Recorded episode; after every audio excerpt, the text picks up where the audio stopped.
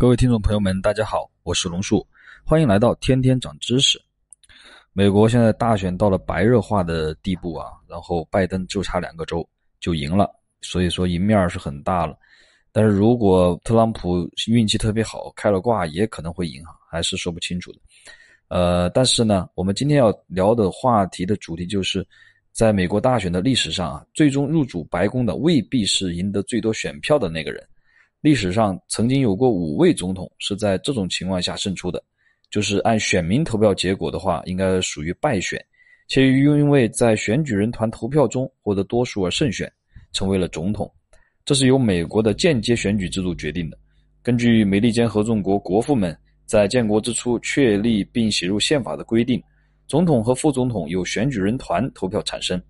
各州选举人名额按各州在国会参众两院的议员人数确定，即每州两名参议员加上众议员。即使人口最少的州，也至少有三名选举人，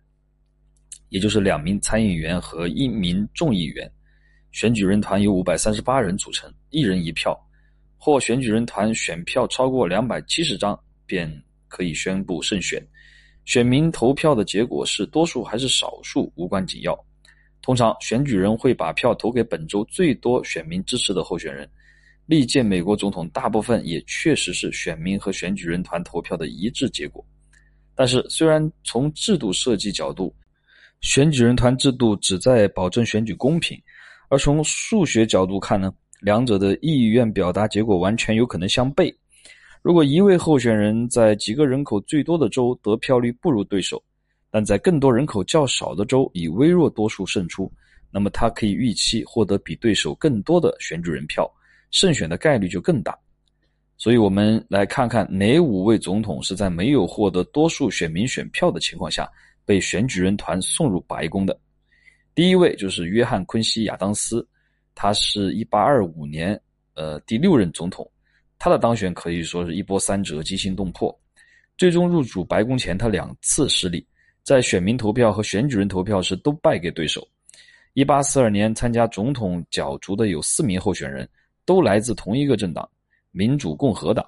他们是安德鲁·杰克逊、约翰·昆西亚当斯、威廉·克劳福德和亨利·克雷。选票点算结果是杰克逊胜出，赢得了选民和选举人团的多数票。但是他获得的选举人数比当选总统所必须的票数少了三十二张。根据宪法规定，在这种情况下由众议院投票决定，而且众议院只能在得票最多的三名候选人中投票，因此克雷出局。克雷当时是众议院议长。众议院投票最后选举亚当斯出任总统。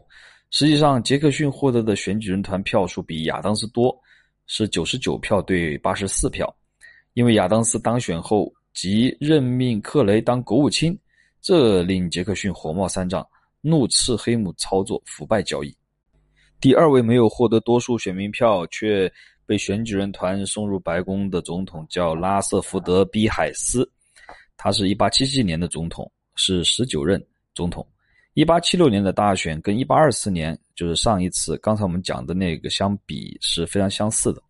最后当选的总统不是选民投票的结果，而是国会投票决定的。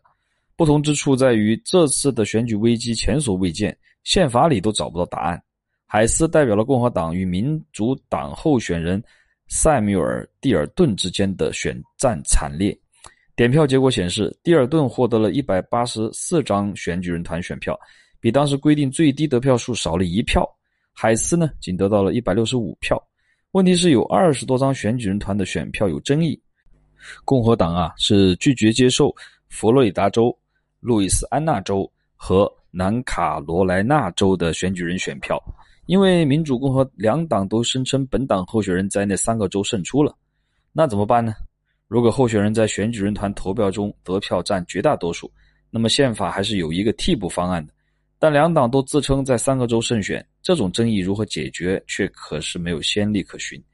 因此，国会设立了一个两党共同参与的联邦选举委员会，成员包括众议员、参议员和最高法院的法官。由这个委员会投票决定那二十多张有争议的选举人选票归谁。结果呢，最后归到海斯那里，以一百五十八票对一百八十四票淘汰了蒂尔顿，成功当选了总统。那么委员会为什么选择了海斯呢？毕竟他获得的选民票数和选举人票数都不如对手啊。大部分历史学家认为，当时民主、共和两党之间达成了一个秘密协议，在南方势力强大的民主党同意海斯入主白宫，作为交换，共和党承诺联邦军队从南方所有的美利坚联盟国，也就是美国南北战争中的南方各州撤离。第三位总统是本杰明·哈里森，也就是1889年当选的总统。1888年的大选，角逐双方分别是谋求连任的时任民主党总统，呃，格罗弗·克里夫兰和共和党的候选人本杰明·哈里森。那场选战也是昏天黑地，腐败只称满天飞。两大政党相互指责对方贿赂选民买选票。那些被称为“浮游者”的选民不支持任何特定党派，谁出价高就支持谁。史料显示啊，当年在印第安纳州出现了一封神秘的信，据称信里揭露了共和党谋划贿赂选民和干扰对方阵营贿选行动的细节。同时，南方的民主党也在竭尽全力地阻挠黑人投票，因为后者绝大多数支持共和党。当时，共和党被称为“林肯的党”，主张废奴。选战结束后呢，克利夫兰和民主党在整个南方大胜，共和党的哈里森在北方和西部地区。包括克利夫兰的家乡印第安纳州以微弱多数胜出，克利夫兰在南方赢得了九万张选民的选票，但在选举人团投票中以一百六十八票败给了获得二百三十三票的哈里森。过了四年，克利夫兰东山再起，在大选中终于击败了哈里森，成为了美国历史上第一位两次非连任竞选成功的总统。第四位就是我们比较熟悉的乔治 ·W· 布什。啊了，这就是二零零一年的总统了。克利夫兰第二次当选总统之后的一百一十二年之后，美国历次大选基本上都在正常的轨道上运作，就是说选举人和选民的投票结果是没有冲突的。转眼就到了二零零零年，那年的大选最后是打到了最高法院，由大法官们定夺，被称为选后大战。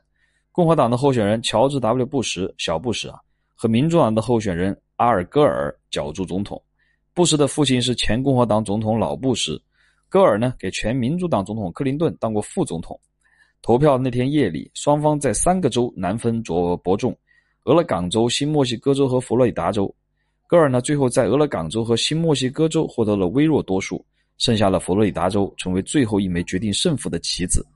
因为佛罗里达州的投票结果太接近，根据该州法律必须重新点票。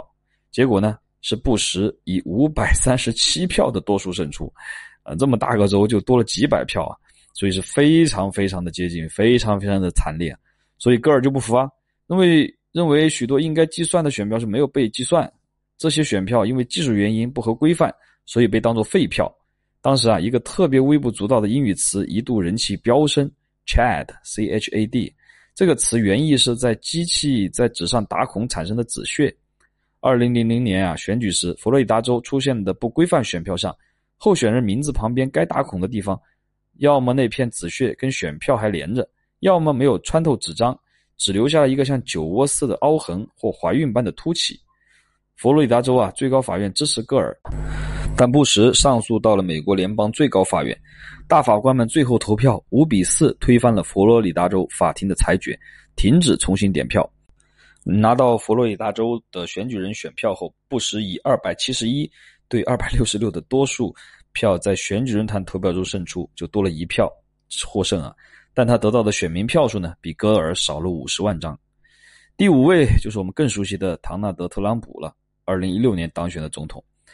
二零一六年大选的结果啊，是让全世界瞠目结舌，一个政治门外汉击败了资深的政客前第一夫人。而且，民主党候选人希拉里·克林顿拿到的选民票数比共和党人特朗普多了两百八十万张，是迄今为止最大的得票差距。最后，他还是没能进入白宫。希拉里的竞选在大城市和人口密集的州都很顺利，比如在加利福尼亚州和纽约州，他分别领先特朗普百分之三十和百分之二十二点五。但是，特朗普在一些争夺激烈的州略占上风，比如威斯康星州，他赢了百分之零点八。宾夕法尼亚州他赢了百分之零点七，还有密歇根州他赢了百分之零点二。最后啊，特朗普在选民票数大幅度落后于希拉里·克林顿的情况下，以三百零四对二百二十七票的选举人团投票多数胜选，成为有史以来入主白宫的政治经验最少的总统。他也是迄今为止第五位在选民的意愿和选举人团的决定背道而驰的情况下当选美国总统的。好了，关于美国的选举的历史呢，我们就先讲到这里。我们下期节目再见吧。